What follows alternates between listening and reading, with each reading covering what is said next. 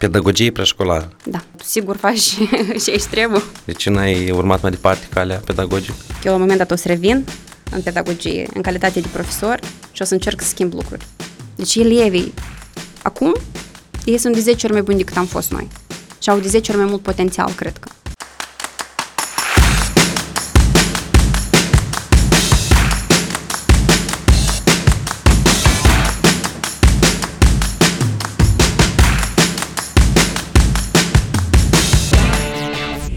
Salut, dragi prieteni, bine v-am regăsit la o nouă ediție de podcast Treci la tablă.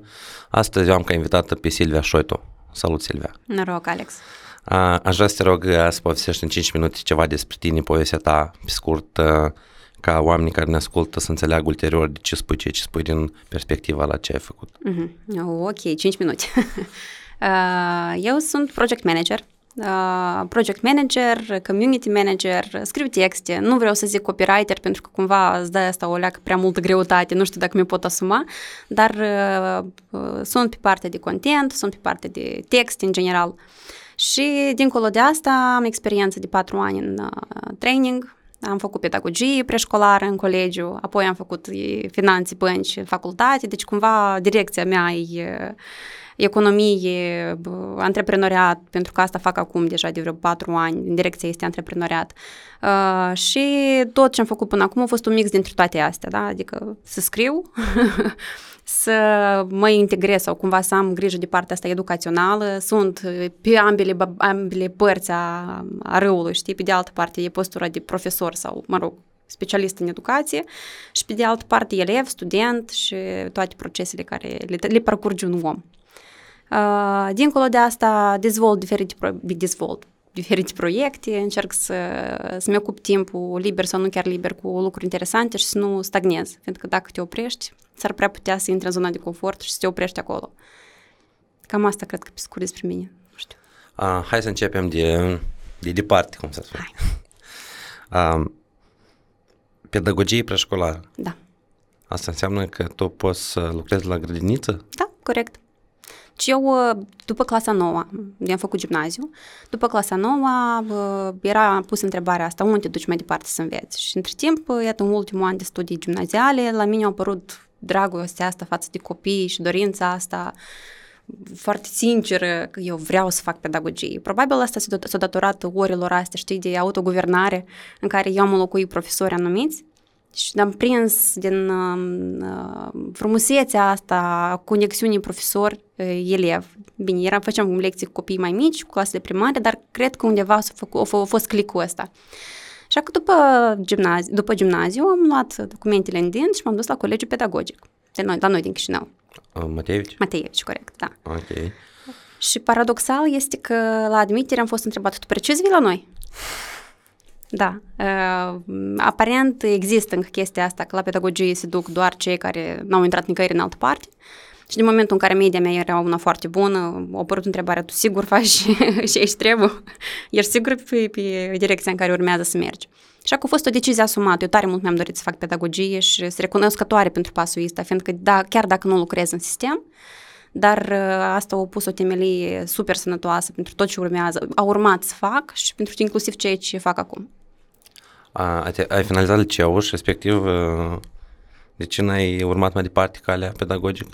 S-a întâmplat butonul ăsta în anul 4, în momentul în care aveam foarte multe proiecte didactice de făcut, când, bine, anumite discipline mi se păreau deja că se repet tot ce am învățat în toți ăștia alți trei ani, și partea pozitivă pot să zic este că noi din anul 1 până în anul 4 am fost implicați în procesul educațional, deci făceam practică în grădinițe.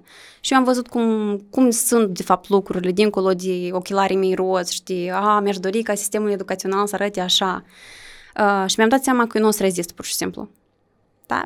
Nu, nu aș fi rezistat pe partea birocratică, pentru că mie copiii super tare îmi plac. Da? Adică e o chimie aparte și îți dragi de nu mai pot vorba asta. Uh, dar uh, iată partea birocratică, partea de sistem, partea de... și trebuie să fac un profesor pe lângă actul de predare în sine. Mm, a fost punctul culminant în care am zis că, băi, nu. Și am, uh, am mers pe altă direcție deja. Am mers pe... Inițial îmi doream să fac comunicare și relații publice Și acolo a fost o chestie interesantă la admitere. În imaginația mea era că eu mă duc, aleg o serie de specialități, le scriu pe toate, eu am aplicat doar la buget și la care intru pentru că pot să intri doar la mai multe, corect? Acolo eu deja la final aleg. Vreau să mă duc într-o parte, vreau să mă duc în alta, vreau să mă duc. Și între timp analizasem curicula la mai multe discipline și zic, păi și asta ar fi interesant, da, și așa ar fi interesant, da, să scriu mai multe. Și aparent, dorința mea de a intra la relații publice și la comunicare s-a soldat cu mine la finanțe și bănci. Știi că la mine e fix aceeași istorie a fost. Da? Acolo verifici la care prima intră, acolo ești? Acolo știi care e, care e faza? Ordinea priorităților. Da. Tu, tu scrii disciplinele, ordinea priorităților tale. Și de moment ce tu ai scris, de exemplu, în cazul meu, eu am scris finanțe și bănci prima, eu am participat la concurs la prima, da? Fix în fix. În moment am scris prima matematică și informatică, dar am scris și economie și drept, uh-huh. atunci tot scriu. și am verificat doar matematică și informatică și o intrat și mai departe nu zici verificare. Da, exact, exact. Bine, în cazul meu a fost o leacă altfel, fiindcă eu în, prima, în primul prima tură cumva, n-am, n-am intrat la finanțe și bănci, dar am intrat la relații publice și comunicare și îți dai seama, uhu, visul meu este pe cale să se realizeze. Și m-am dus acasă atunci și am zis, mama, tata, felicitați-mă, eu voi fi studentă la PR și comunicare. Și am confruntat niște fețe foarte încrețite. Serios? da. Și a fost uh, întrebarea, și chiar la ce mi-era profesie intrat? Da, adică, mă rog, încă figurează, sau hai să zicem, domeniile care nu sunt atât de cunoscute de pări, generația părinților noștri și a bunyeilor noștri, pentru ei este un domeniu care nu are viitor. Și ei și-au dorit tare mult ca eu să fac economie, în special mama, ei, asta e visul ei probabil, știi, visul ei nerealizat. Și te dus la documentele? Nu, nu, nu, nu, a fost uh, în august, cred că, știi, când se face uh, prezentarea documentelor în uh-huh. original. Păi iată, atunci, cred că cineva nu a făcut-o, nu le-a adus în original, respectiv a fost făcut uh, reanalizarea listelor și pe mine m-au trecut la finanțe și bănci. Și eu până în august, până nu m-a contactat o prieten și a zis, ei, dar tu spunea că faci PR și comunicare, dar te văd în listă la finanțe, eu n-am știut chestia asta. Adică eu n-am știut efectiv că eu am fost uh, mutat în altă parte. Da, și m-am trezit deja, iată, septembrie, eu studentă la um, finanțe și bănci. Și nu te gândești să te muți înapoi? Ba da, în fiecare semestru. Dar nu mă te-ai gândit? Era, eram pe calea de, ia că mă duc, am să documentele, ia că, ia că încă. Și apoi, da, hai poate încerci semestrul întâi îți dai seama că nu poți să înțelegi prea multe despre disciplina, despre domeniul uh-huh. nou în care te-ai băgat. Plus că anul întâi este așa mai mult de introducere, da? Și disciplinele sunt super generale, care cred că se regăsesc și la uh, jurnalism și la educație. Deci cam, cam în toate direcțiile sunt uh, disciplinele alea. Și mie anul întâi cât de cât mi-a plăcut. Cu excepție matematici și economici, deși mă descurcam foarte bine, bine, foarte, foarte bine, nu că nu sunt eu omul matematic, dar avem rezultate bune, era interesant. Dar dacă mă întrebe, aș face asta repetat, aș zice nu, știi? Și când am deschis prima, prima pereche la care noi am intrat, mă uitam pe, pe orar, acolo, matematica economică, cool, intrăm și când s-a început acolo, de la prim, primele 5 minute, știu, tablă plină, și zic, uuu, eu precis am nimerit unde trebuie, eu, eu cred că totuși trebuie să mă duc la, la, la decanat să rezolv întrebarea asta. Dar iată, primul an așa l-am trecut și primul an a fost, cred că, unul dintre cele mai memorabili pentru mine și spun de ce, că am avut cei mai faini profesori la anumite discipline, deci dacă mă întrebi cum au fost trei ani de USM la mine, pot să-ți dau, cred că, trei direcții, trei persoane care pe mine m-au marcat. Uh, și de anul întâi am rămas pentru că îmi părea divers și zic că nu pot să, să tragi concluzii din prima, prima tentativă, primul contact, dar să vedem ce o să urmează, știi? Am susținut examenele, anul 2 o pornit, o pornit pandemia și îți dai seama că eu iaca, iaca, iaca, dar mă pornim să documente. Eh, pandemie, bun, hai să vedem cum facem. Și așa cu, practic, eu 2 ani din 3 am, am învățat în pandemie. Adică chiar să vrut să memorez ceva, nu prea... Da, anul întâi a fost cel mai intens oricum, știi? Dar dincolo de asta, cred că asta și m-a oprit, că totuși suntem noi cumva de acasă învățăm, plus că eu mai și lucram în altă parte și eram angajată practic am început cu part-time, după asta full-time și să combin facultatea plus jobul era destul de provocator și am zis că nu mai dau eu diferențe, nu mai hai să vedem ce o să iasă din asta nu pot să zic că nu sunt recunoscătoare pentru experiența asta, că până la urmă nu, nu am regăsit neapărat, nu mă văd eu lucrând în, în sistem. Dar undeva pe locuri m-au așezat, vreau să spun. Adică eu cum eram destul de zvăpăiată și zburam pe nori, aveam destul de multe locuri în care trebuia un pic de, de mai readus omul cu picioarele pe pământ și atât partea asta de real, de uh, un pic de cifre, un pic de analiză, un pic de sinteză și așa mai departe, pe mine m-a ajutat să construiesc o temelie sănătoasă pentru alte lucruri care urmea, urmau, știi? Așa că eu sunt super recunoscătoare că am făcut facultatea asta doar din aspect social mai degrabă decât pentru că mie nu mi-a plăcut. Au fost momente când și profesorii mă întrebau, dar tu și cați aici? Adică să-mi ochii tăi că moare scânteie. Eu am fost tot ce vrei în acești trei ani de facultate. Am fost și lider și am fost și... Deci conferințele științifice eram, eram prezent. Acolo unde era de prezentat, de vorbit, de coordonat, de făcut management, eu eram acolo. Știi, organizații, consiliu, deci, acolo, acolo eram eu. legat de student și viața extracurriculară. Da, da, da. Deci eu cumva cred că bă, asta mai mult am făcut. Deși am spun că media mea a fost super bună. Rezultatele mele academice au fost bune. Dar dacă eu m-am regăsit și dacă eu am făcut asta din plăcere ori pentru că așa trebuie, că aici e întrebarea la care... da, dar teoretic cumva tot ești acolo unde legat de bani. Da, dar noi, noi peste tot suntem legați de bani. Of. Și partea faină este că acum eu înțeleg care e circuitul lor, știi? Da. Și am un pic de, de spuneam, temelia asta, da? Am un pic de percepție despre ce se întâmplă, cum se întâmplă, încotro se îndreaptă lucrurile. Lucru care nu neapărat era așa înainte de, de facultate. Um, da. Nu, eu, eu de ce facem aluzia asta? Pentru că voi acum sunteți la Moldova, tot e legat de... Antreprenoriat. Antreprenoriat. Da, da, da. Și respectiv, cumva, te-ai dus acolo legat de bani uh, și face ce vrei să faci înainte de a duce acolo legat de bani, de la finanță unde Și aici tot sunt științele. Pentru că eu când am ajuns la IEP, eu am făcut voluntariat uh, câțiva ani, nu mi exact, un an, doi, cred că doi jumate. Și eu făceam, eu scriam text pentru IEP. Adică noi, partea mea, deci primul, primul meu contact cu, cu IEP Moldova a fost prin faptul că eu scriam texte pentru postările pe rețelele sociale. Da? Deja ulterior am prins să mă implica în proces, când am dat de gust, când uh, mi se părea curios, pentru că la, la faza incipientă eu nu aveam curiozitatea asta neapărat, știi? Uh, am ajuns accidental acolo, datorită prietenului nostru comun Doru, cu Roșu. El m-a invitat la o conferință, da, noroc Doru. El m-a invitat la o conferință și acolo am făcut cunoștință cu Viorica Cerbușcă, Uh, și după asta, cumva ușor, ușor am ajuns parte din echipa de voluntari și așa a început toată nebunia asta frumoasă. Și deși legat de antreprenoriat, spuneam, eu scriam text, eu făceam copywriting, content writing, dacă vrei, dar numai nu antreprenoriat. Acum deja, peste ani, când am implicat în proces, am, am un pic de expertiză, pot să-mi permit să zic, și în alte domenii, deci partea de management, partea de coordonare și dar inițial eu nu aveam nicio treabă. Dacă mă întreb, prima mea experiență cu IEP a fost, deci conferința aia, apoi am fost la o tabără de vară în Kiev. Tabără de startup, apropo. Eu habar n-aveam ce înseamnă startup. Sincer, deci era tabula rasa. Și m-am dus doar pentru că îmi părea curios, îmi părea nou, îmi părea un domeniu inovativ și am văzut agenda, am analizat agenda din nou eu, analizez curicule, agende, văd dacă o să-mi plac ceva acolo sau nu. Și mi s-a părut o agendă foarte interesantă și tocmai pentru agenda, fiindcă era diversă, era pe diferite direcții, era chestii care eu nu le-am mai auzit anterior, m-am dus și mi-a plăcut foarte mult. Și deja de atunci am uh, a pornit uh, aprofundarea în ce înseamnă un startup, ce înseamnă, care e diferența startup-afacere, cum poți pui corect bazele unui startup, care sunt procesele, cum iterează și înseamnă un MVP, pentru că eu nu avem habar ce asta MVP. Ce înseamnă? Acel produs minim. Minim value... Uh, product. Ok.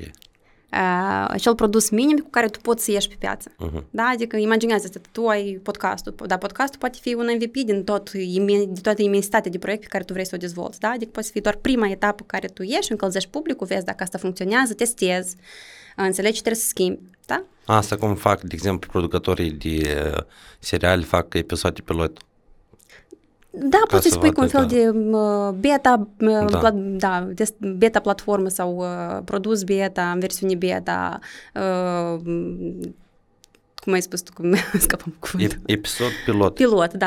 Pilotarea unui Program pilot, da. poți, da, e cam, cam direcția asta varianta de test, dacă vrei, știi? Ca tu să, oamenii de multe ori au nevoie să, să vadă cu ochii lor, să testeze, să înțeleagă. Deci ca să, ca să înțeleagă despre ce este vorba, trebuie să aibă contactul direct cu produsul, știi? Și atunci tu îi dai o variantă mititică, cât un bob, da? Ca el să înțeleagă ce vrei tu să faci de fapt. Și ulterior, din contactul ăsta cu oamenii, când tu vezi, băi, lor le-a plăcut, nu le-a plăcut, uh, ce nu le-a plăcut, ce aș putea să schimb, este asta ceea ce eu mi-am dorit inițial sau nu, da? mergem în direcția corectă sau nu chiar, ce schimbăm, cum modificăm, cum ajustăm. Și deja lucrurile iau în, uh, în direcția potrivită. Deci, MVP-ul e cumva primul contact cu publicul tău țintă. Acum hai să mergem uh, mai departe, sau nu cu mai departe, paralel. Noi să încercăm să facem foarte multe drepte paralele, pentru că foarte multe experiențe au mers uh, simultan în același moment în timp. Uh, într-o, într-un timp foarte scurt, uh, foarte lung, nu știu ce povestești, tu ai fost uh, profesoară. da. Profesoară? Profesoară. Profesoară. Profesoară. Da, profesoară. Am făcut, uh, asta a durat un semestru și un pic, de fapt. Uh, tot o decizie super spontană, cred că în luna august uh, m-a contactat o persoană foarte dragă mie de la Mateevici și mi-a zis că ei e nevoie de profesor la bazele antreprenoriatului, disciplina asta. Și cumva eu, făcând antreprenoriat la IEP, uh, fiind, având temelia asta de finanțe bănci din facultate, pedagogie din colegiu, deci așa un mix, un trio, Um, au zis, hai, poate poți și vrei să vii să faci disciplina, să ai, mă rog, câteva grupe și să, să predai, mai pe scurt, să coordonezi disciplina asta cu noi. Și am zis, ok, hai să încercăm.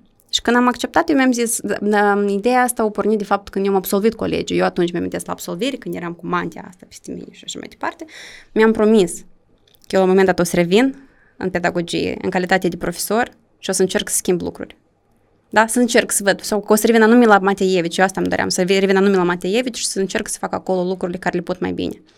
Și atunci când am venit oportunitatea asta, n-am stat foarte mult pe gând, dar am zis că trebuie, eu trebuie să fac asta, trebuie să încerc, să văd dacă mie asta îmi place sau nu îmi place, dacă mă regăsesc sau nu mă regăsesc.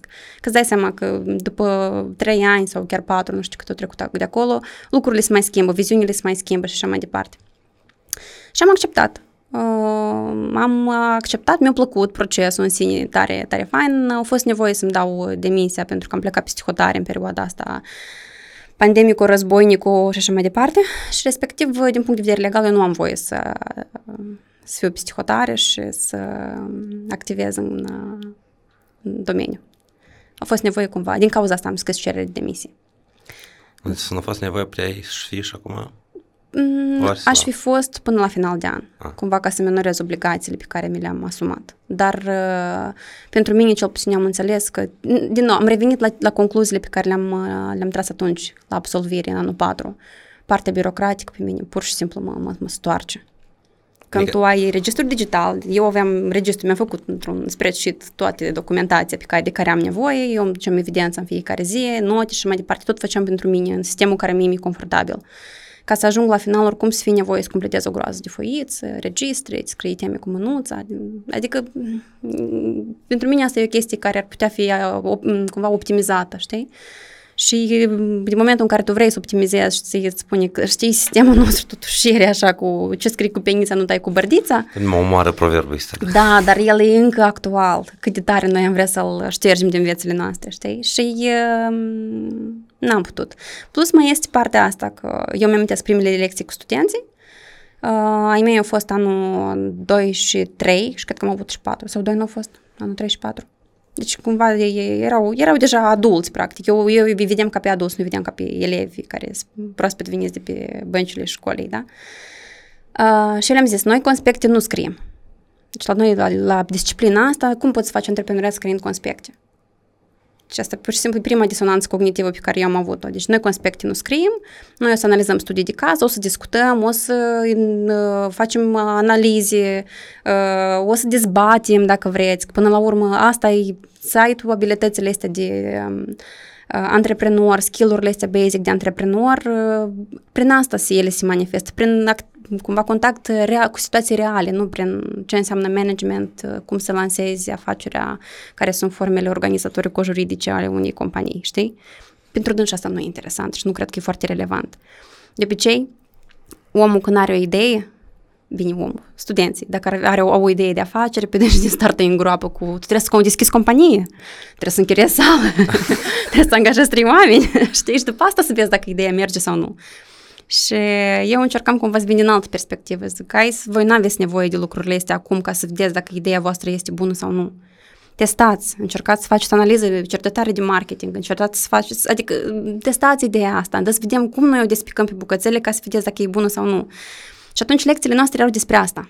Da, eu încercam să le duc diferite exemple bunoară și la uh, proiecte care au trecut uh, la ODIM. Da, ei să vadă cum arată proiectul ăsta care este finanțat, cum se face, cum arată chestionarul ăsta pe care antreprenorii în fază, bine, de obicei începători, da, afaceri mici și mijlocii, cum îl completează ei ca să meargă spre a primi finanțări de la ODM. Și pentru dânsi asta era destul de ciudat, cred că, da, dar în același timp era interesant. Și eu m-am străduit să vin cu chestii fix din viață, da? Și cumva pe locuri să încerc să pliez asta după curicula pe care o aveam și după ghidul ăsta pedagogic pe care l-am primit. Uh, și asta cred că a fost primul lucru care am încercat eu să vin cu o altă variantă decât era. Săraci copii s-au deprins cu, cu o formă, după te dus, iar nu revenit la altă formă. Probabil da, probabil da. Și știi ce m-a bucurat cel mai mult? După, deci, după ce eu am plecat, cred că la vreo jumătate de lună, o lună, nu mi amintesc exact, exact mi-a scris uh, studentă de-a mea și mi-a zis, doamnă profesoară, la noi în colegiu a fost uh, concursul planurilor de afaceri. Da? Și eu au luat două studenți de ale mele, au luat uh, locul 2 și locul 3. Sau 1 și 2 sau 3. Deci au fost până în top 3 la nivel de uh, prezentarea planului de afaceri. Și eu am zis, băi, înseamnă că nu degeaba am făcut eu și am făcut. Uh. Deși ulterior a fost vorbăraie de tip că ce fac copiii ăștia că ei nici nu știu. Și... Dar tu nu ai pus să înveți pe de rost definiții. E clar lucru că da, nu, asta cu siguranță n-am făcut. Am avut evaluări pe care le-am controlat până la 5 dimineața și spuneam și tot înjuram în gândul meu, zic, cui trebuie asta? Dar uh, asta este, am încercat să ne adaptăm, fiindcă eu mai și lucram în altă parte și dai seama că pentru mine pedagogie sau procesul ăsta de a fi profesor a fost uh, nice to have, știi, dar nu, nu neapărat uh, o chestie de bază. Astea sunt lucruri care să le bifezi odată în viață, să încerci o... Da, eu tare mi-am dorit să încerc, să văd cum e asta. Mai ales că râdeam de tine. tu nu, nu poți să, să ieși din, din, din pedagogie. Până la urmă, totuși n-ai ieșit sau am ieșit în altă formă, știi? Da, da, da. Tot, da. tot a rămas numai pe altă latură. Și adică încerc să încerc totuși să schimb un pic ușor, măcar un pic, știi? Da, și, și asta e foarte fain. Eu nu exclud că n-ați revin, de exemplu, peste ani. Eu așa instinctiv spun că tu ești revii, dar eu cred că e să schimb formatul. Dar uh, abia după aceea să fac ceva, nu știu, permutare. Uh-huh. Dar permutare serioasă, nu 2 plus 3 e egal cu 3 plus 2 și rămâne tot acolo că e egal cu 5 asta. Uh-huh. Um, voiam să întreb despre educația ta antreprenorială, pentru că eu am discutat aici um, și cu o doamnă care um, de la Junior Achievement Laurenția Filipski, nu știu dacă o știi. Mm. Uh, în fine, ei foarte mult tot investesc în educația antreprenorială și au proiecte și am discutat despre uh, cum și dacă trebuie să o aducem în școală și dacă trebuie să fie asta în masă pentru toți sau totuși trebuie cumva de grupat elevii după interes ca pentru cineva să, să facă și dacă da, e ca de exemplu, hai să ne imaginăm, să fac rubrica, hai să ne imaginăm, hai, uh, hai să ne imaginăm cum îi faci tu, presupunem că e Moldova, vreți să faceți un proiect și vreți să faceți, nu știu, în 50 de școli educație antreprenorială, de uh-huh. din Chișinău. Adică câte o oră în săptămână, asta înseamnă 4 ori 5 oameni, fac câte 10 ore, 5 oameni presupun, faci câte 10 ore. Cineva zice la botanica, faci și în fiecare săptămână. Uh, cum, cum mai faci tu, de exemplu? Sau asta e rubrica, hai să ne imaginăm, înseamnă că mai mult decât atât, e, e subiectiv obiectiv, pentru că noi așa ceva am făcut. Bine, nu chiar așa cum tu mi-ai pus mie KPI-urile astea, dar am făcut uh, genul ăsta de activități. Și prima, ca să fac trimitere la ceea ce ai întrebat anterior, primul, prima iluzie cumva este că dacă faci bazele antreprenoriatului, o să fie toți antreprenori. Nu, nu o să fie. Uh, nu toți sunt făcuți să fie antreprenori până la urmă, dar cunoștințele astea, uh, skill-urile pe care trebuie să le aibă un antreprenor, ele îți prind așa de bine în oricare domeniu te afla. Absolut în toate. Și atunci, ceea ce noi, pe partea asta de educație, de temelie, uh, ea este valabilă indiferent de preferințele copilului, indiferent de, um, hai să zicem, preferințele specifice, da? Că poate eu sunt super bună în matematică sau tu ești super bună în biologie sau persoana cu Tărescu e super bună în uh, chimie, da? Baza asta de uh, antreprenoriat ar trebui să existe la toți. Și atunci ce aici noi am făcut, Uh, a fost inclusiv să mergem prin... Bine, n-am fost în gimnazie, n-am fost la, la, la cei micuți. Deși știu că Viorica au avut la, la un moment dat un proiect în care a fost și prin școli, la cei mai mici. Noi am mers prin colegii, prin licee, cu ore informative, prin universități, cu siguranță am fost cu lecții despre asta, despre ce înseamnă să ai stofă de antreprenor, despre cum, ce înseamnă un startup, deci chestii introductive, diferite exemple din a companiilor care sunt acum pe piață, ca ei să fac tangență, ce este un startup, ce e o afacere și așa mai departe. Și toamna trecută, în perioada săptămânii globale antreprenoriatului, noi am avut un proiect numit Startup 101, la care au participat, deci elevii cu vârste de la 14 plus, 14 până la 19 ani, îți dai seama, liceu. Și iată, noi am mers, cred că, prin, uh, prin toată Moldova am fost. Deci au fost reprezentanți, copii, au fost în proiect copii din o groază de, de localități. Mie acum am scap cifra ca să dau un exact și nu vreau să zic eronat. Dar au fost foarte mulți tineri, pentru că noi am avut doar două săptămâni de campanie atunci. Deci a fost super uh, rapid tot făcut și au fost 1150 de aplicări. Deci mulți copii au fost. Și sincer, pe, deja părerea mea subiectivă, eu uh, ascultând ideile lor de afaceri, ascultând prezentările pe care le-au făcut, văzând ce întrebări adresează copiii ăștia, clasa 8 unii dintre ei, clasa 7 pur și simplu rămâneam mască. Deci mască. Ei sunt atât de, de ștepți, de accelerați, de nu ca noi, pentru că noi la vârsta lor habar n-avem de multe lucruri. Și ei sunt super buni. Deci elevii acum, ei sunt de 10 ori mai buni decât am fost noi. Și au de 10 ori mai mult potențial, cred că. Poate și noi l-am avut, dar noi nu știu cum era un potențial nedescoperit. Da, și noi abia da. acum, ajungând ca și adulți, încercăm să săpăm și să vedem, băi, totuși pot eu să fac. Care sunt aptitudinile mele. Dar ei sunt mult mai curajoși, mai curajoși, ei încearcă și asta e marele avantaj al lor. Și atunci îți spun, copii, 12-14 ani, ei vineau cu niște idei trăsnet pe care un adult nu le poate genera de multe ori. Și pe mine proiect, proiectul ăsta m-a ajutat să înțeleg că um, vorbăraia din categoria Ei, copiii din ziua de azi, asta este despre nimic. Pentru copiii din ziua de azi e super buni. Super buni. Pur și simplu cred că noi avem, avem de lucrat la capitolul cum noi să gestionăm toată energia asta și tot, tot uh, potențialul ăsta lor imens. Spuneai, spuneai acum despre copiii noștri de pe, de pe acum care, nu știu, probabil și din cauza că au acces la informații, din cauza că uh, au trăit în epoca informației și respectiv voluntar sau involuntar um, ca reflex uh, condiționat sau învățat să dea ei deoparte, adică și să leagă doar ce le interesează pe de ei. O să întreb cum tu ai fost ca copil, ca elev în școală? O, eu am avut sindromul elevului perfect, știi, chestia asta. Era tocilară? Era, bine, mulți spuneau că tocilară, dar eu am demonstrat că există diferență între a învăța bine și a fi tocilar. Uh, și îți spun în care, care e diferența, pentru că eu uh, învățam super bine, dar în același timp eram la toate evenimentele extracurriculare, toate concursurile la care puteam să mă duc, la toate mă duceam. Eram și la nebunii, dar și la studii. Deci clasa noastră, în gimnaziu, noi, fără pic de modestie, noi eram real super buni. Și uh, la carte, dar și la făcut năzdrăvănii.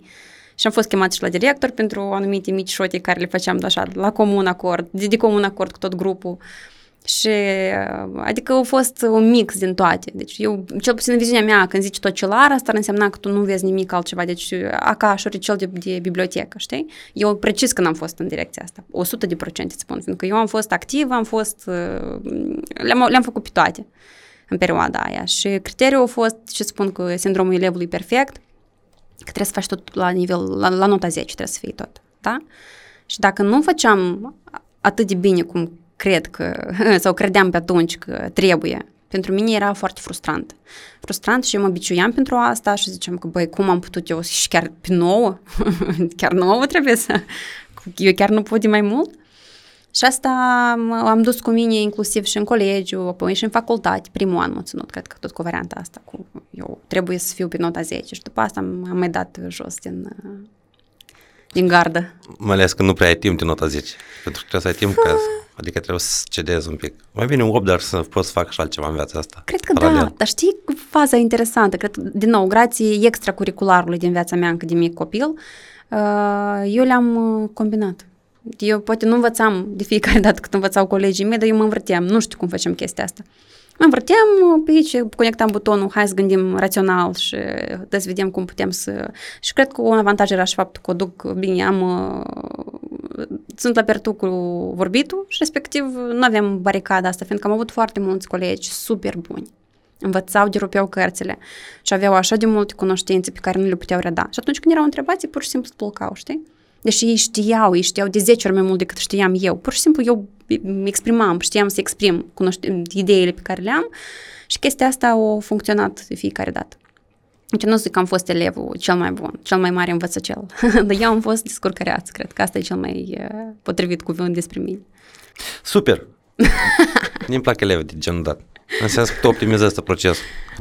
Pentru că de obicei cel mai mare 8 din 10 descoperiri au făcut uh, oamenii așa mai, mai lenoșei, știi? Da, da. Pentru că decât să fac întreg greșit și apoi urmă să iar sper timp și să fac corect, eu o să găsesc alternativă, soluție, ca să fie totul bine și ideal. Uh, întrebarea era următoarea, de exemplu, tu ai terminat pedagogia, colegiul, mm-hmm. da? Mm-hmm. Câți uh, oameni sau câți au colegi de grup au absolut odată cu tine? Uh, colegiu pedagogic. Deci noi am da. fost patru grupe uh, diferite în perioada aia, uh, doar la pedagogie preșcolară. Dar deși îmi pare că doar în pedagogie preșcolară și era la, uh, la etapa respectivă atunci, patru grupe de persoane.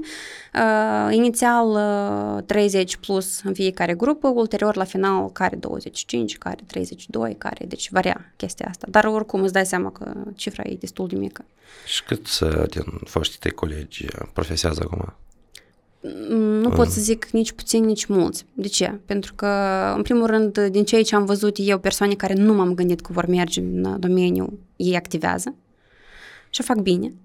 Dar uh, n-am stat niciodată să calculez. Cert este că din ceea ce mai văd pe rețelele sociale, noroc de dânsele, uh, sunt persoane totuși care au rămas în sistem și sunt altele care s-au au schimbat total domeniul sau care au schimbat țara. Da? Ceea ce tot este un fenomen uh, nu nou pentru noi.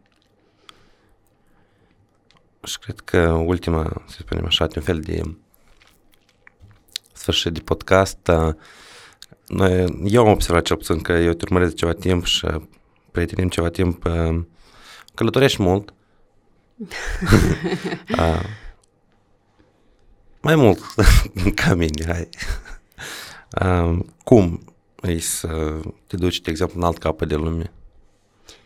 Partea cu călătoriile poate, fi, poate crea impre- iluzii. De ce spun iluzii? Fiindcă stilul de călătorie pe care noi, când zic noi, eu și soțul meu îl, îl practicăm, noi din categoria am strâns bani la ciorap tot, tot anul și mă duc și cheltui la 100%, deci nu contează și eu, eu cel mai scump. Noi suntem uh, varianta asta economă de, de călătorit, da? respectiv noi nu ne cazăm în, hotel, în hoteluri din astea super scumpe. Noi uh, avem, uh, încercăm să optimizăm toate costurile și atunci călătoriile noastre din online sau dintr-o parte, eu sigur că par nu știu cum, dar de fapt ele sunt destul de pământești și uh, au fost de diferite natură. Uh, cred că când spui la alt capăt te referi la Sri Lanka. Uh-huh. Sri Lanka a fost pentru mine o mare provocare. Pentru că a fost prima, primul gen de vacanță în care eu să merg doar cu rucsacul în spate. Pe o lună, o lună plus la noi a fost cumva. O lună acolo și deja cât a mai durat în alte... Am avut și alte stopuri.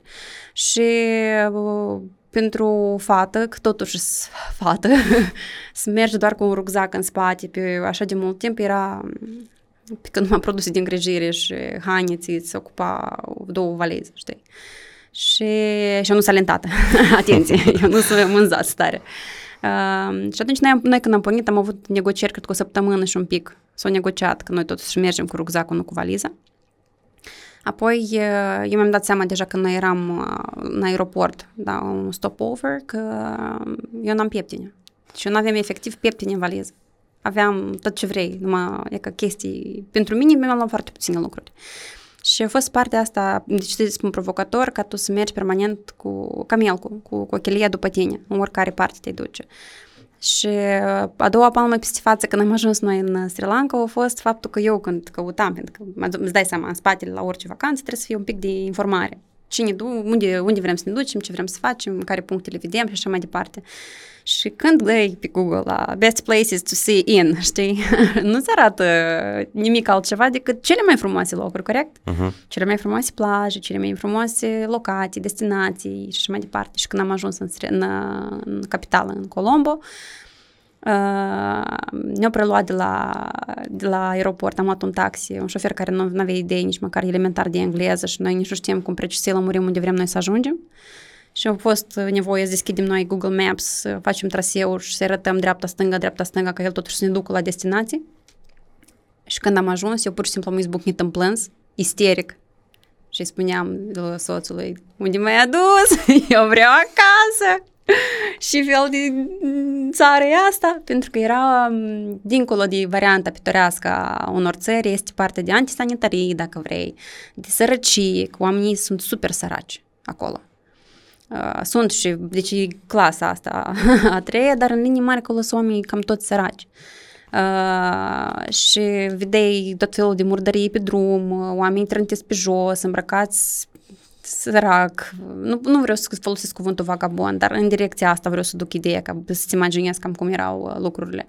Nu găseam unde să mănânc deloc și era deja o oră târzie, noi am avut zbor de noapte și respectiv am stat tot noapte în aeroport, am ajuns acolo pe la prânz când te cocea soarele în cap și eu nu aveam efectiv și să mănânc și eu o să de foame tare.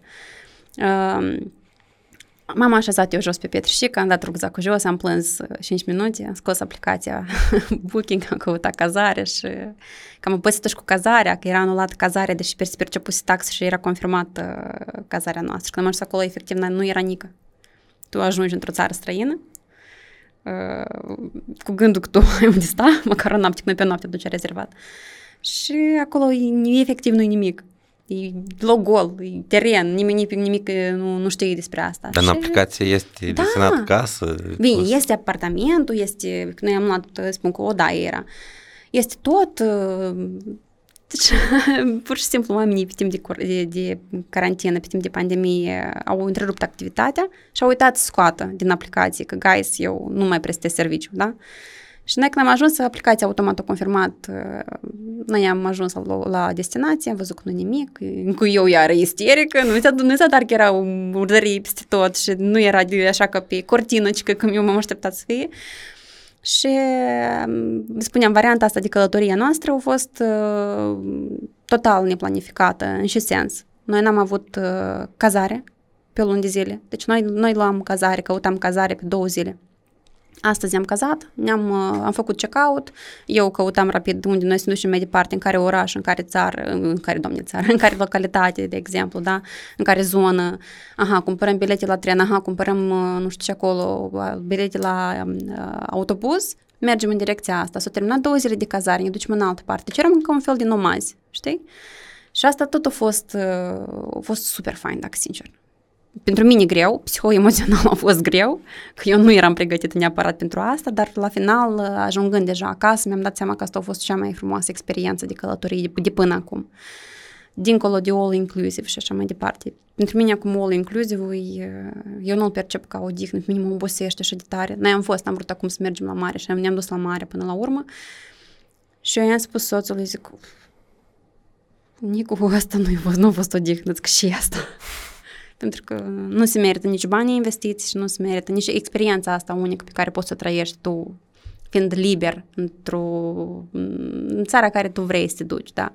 E total diferită de ceea ce primești atunci când tu dai un ban grămadă, cum spunem, spunem noi de obicei și te duci undeva unde tot e organizat pentru tine. Ai sentimentul că ești la grădiniță și tot e planificat pe ore, știi, mâncărica e aici. Te mânuță câte doi? Scapi, scapi prânzul, aha, îi mănânci la cină și așa mai departe, știi? Și e, dar partea de călătorie, mie mi se pare una dintre, cel puțin pentru mine lucrurile așa funcționează, cea mai puternică, cea mai bună modalitate de a încărca bateriile și de a vedea lucruri noi.